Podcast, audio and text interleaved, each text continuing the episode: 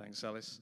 Good evening, everyone. Uh, my name is Jim, as Alice said, uh, and uh, I'm the vicar here. So if, um, if it's your first time here, you are very welcome. It'd be good to chat afterwards. Um, but we've been, uh, over the last few weeks, looking at something called the five marks of mission.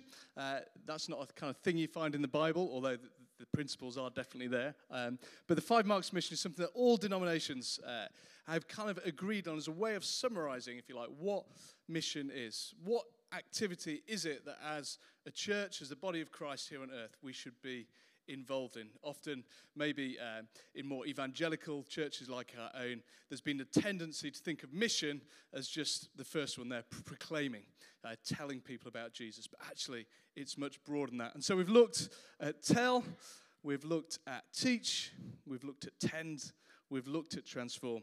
Uh, and this evening, we're going to look at treasure to strive to safeguard the integrity of creation and sustain and renew the life of the earth.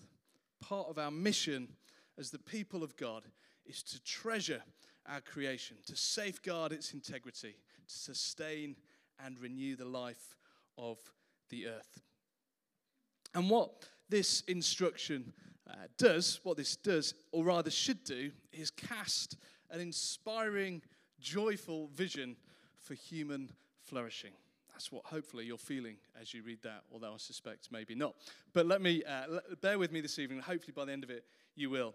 Now, if you've ever applied for a job, uh, which I guess may well be quite a few people here, but if you've ever applied for a job, you'll have seen adverts and job descriptions outlining what the role is. So, just to get us going, I Googled a couple of um, job descriptions, real job descriptions, or real job adverts. So, these were just a couple of my favorites. So, if you the first one up, please, Dan. Can't read it from here, but. Um,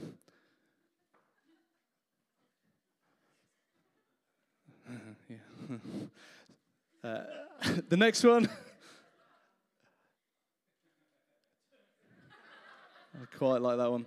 Uh, and then I came across um, a guy, a cartoonist, uh, who does cartoons for uh, the papers, and he did this thing where he, um, he just basically said to the nation somehow, uh, could you email in and tell me what your job is without telling me what your job is? So uh, again, see if you can guess what these are. Next one. My job is to run away and call the police. Any ideas what job that is? Security guard. Well done, Ben. Very good. Next one. Ensure that stupid people say, stay in the gene pool. Any ideas? I was a lifeguard. My job is to copy and paste things, that should say paste, copy and paste things on the internet.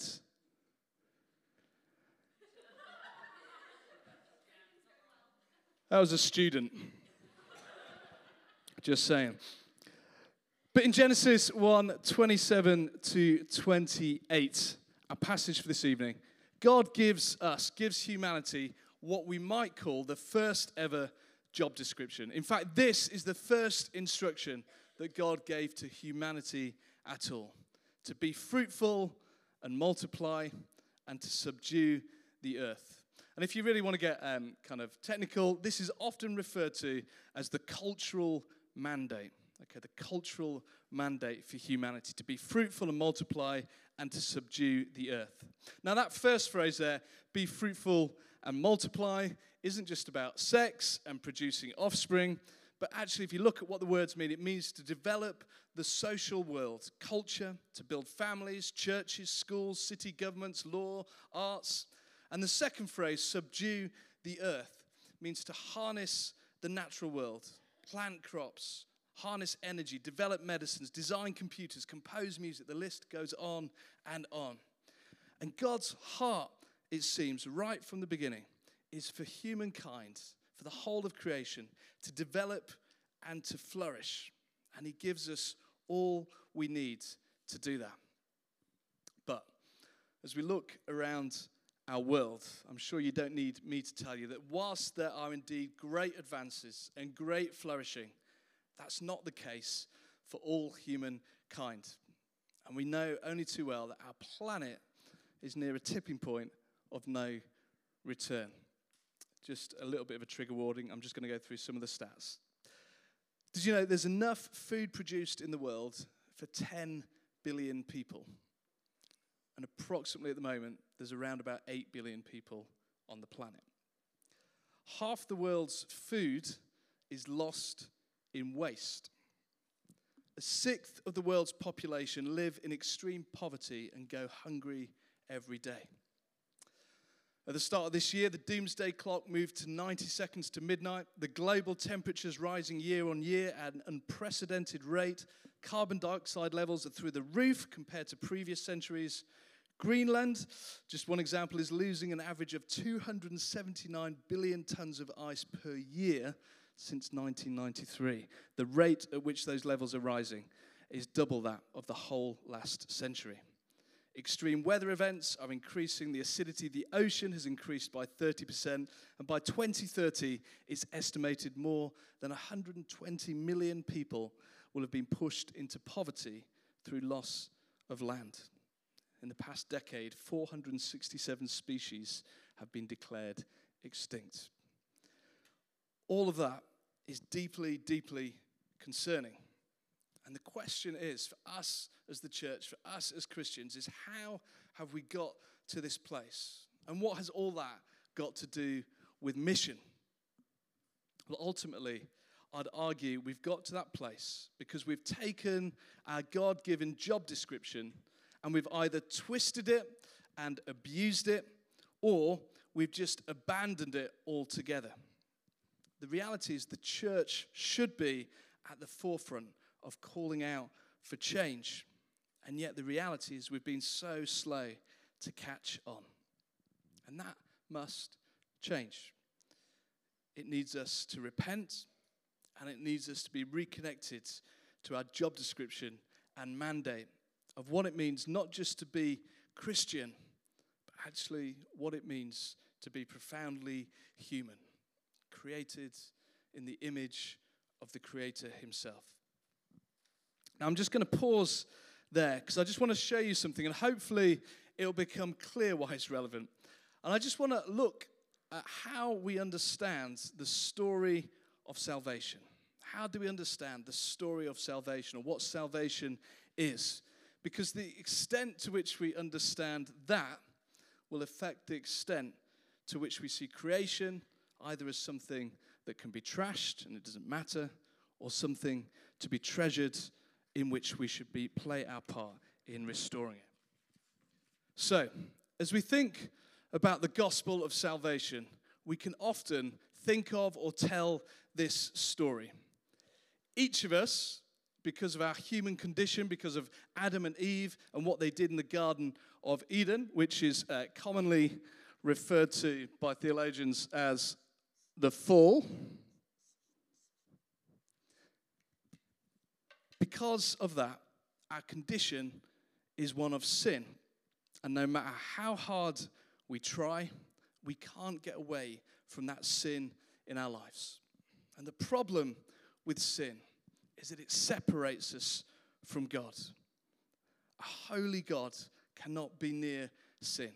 And so we have a problem. But God, who loves us, doesn't just call it a day, but He comes in the person of Jesus. He takes upon himself the punishment for sin, which is death that we deserve. He dies on the cross in our place. And then through his death and his resurrection, death is defeated, our sins are forgiven, and we can have that relationship with God. In other words, we can go to heaven. Again, a big word for that is redemption. I don't know why I'm using the flip chart, you can't see it. And so that's the story we often talk about the fall and redemption. Hopefully, that sounds really familiar. A few people nodding. If not, do Alpha. Now, whilst that is completely true, completely true, it's actually only half the story. And if we leave our understanding of salvation and gospel at that, it actually leads to distortion of the gospel and what the Bible says about salvation. Because in this, the focus is on me, the focus is on I. It's all about my individual salvation and whether I'll go to heaven. And so, through this lens, then, mission is about getting people to come to know Jesus so that they're saved and they can go to heaven. Are you with me so far? It's all true. It's all completely true. But what this means is that it doesn't really matter, therefore, what happens to creation, to the world, to the environment. It's all going to end anyway. We're going to go up to heaven. So let's put our priority on getting people into heaven and knowing Jesus because the world's all going to be wiped away one day anyway. So why would we waste our energy putting it in to creation care? We should get on with the work of saving souls for heaven. Okay, let's look again. Firstly, the story of salvation is not about me, it's about God. And that means it's far bigger than me. The Christian story doesn't, in fact, start with the fall.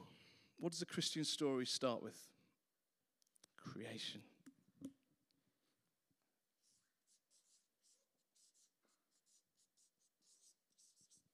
The Christian story starts with creation. God created everything and he said it was good. Now, that English translation of that word doesn't really do it justice. he said it was good. Like it means a whole lot more than that. It means amazing, wonderful, pinnacle. You can't do better. It's it, not words to describe it. God created everything and said it was good. And the pinnacle of his creation was humans, was humanity. And he stood back after creating and said, It is very good. Humans made in his image, shot through with his breath of life in them. And the purpose he gives humanity, these people is just created in his image. The first instruction he gives them be fruitful and multiply and subdue the earth. Right from the beginning, from creation, we were mandated to represent God, to build culture and bring uh, shalom to his world. And again, this idea of shalom is, is translated as peace, but it's so much more than peace. It's about the whole flourishing of people. And so the story starts not with full, but with creation. God created it, and it was good. We were created as his image bearers, and thus at the full, it wasn't just our individual relationship with God that got screwed and impaired by sin. It was actually the whole of creation. And if you look at Genesis 3 14 to 21, you can see uh, kind of verses there that talk about the impact it had in the whole created order. And although compromised by the fall, the vision of human flourishing and humankind, that mandate remains in place. It remained in place. And as you look through the pages of Scripture, if you look for it, you can see this is constant, constant mandate coming through about looking after the land, about caring for God's people, about um, stewarding all that they've been given. It's a thing that comes all the way through. Are you still with me? One person. Brilliant. And just as the story doesn't start with the fall, but it starts with creation, so the story doesn't finish with redemption, but it finishes with restoration. Really don't know why I bothered with the flip chart. It finishes with restoration. Jesus' death and resurrection achieved so much more than just our individual redemption. But it paved the way, it includes the restoration of the whole of creation. We've read this this evening from the first chapter of the Bible. If you look at the last chapter of the Bible, in Revelation 21, what we see is a new heaven and a new earth. We see uh, this heavenly city coming down to earth, not us going up to heaven. What happens when we die if you're a Christian? What happens when we die if you're a Christian?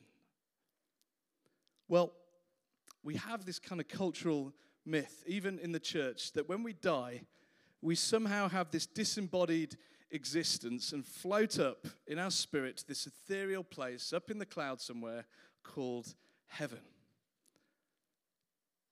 If that's what you believe, then I'm sorry to break it to you, but that doesn't seem to be the biblical understanding.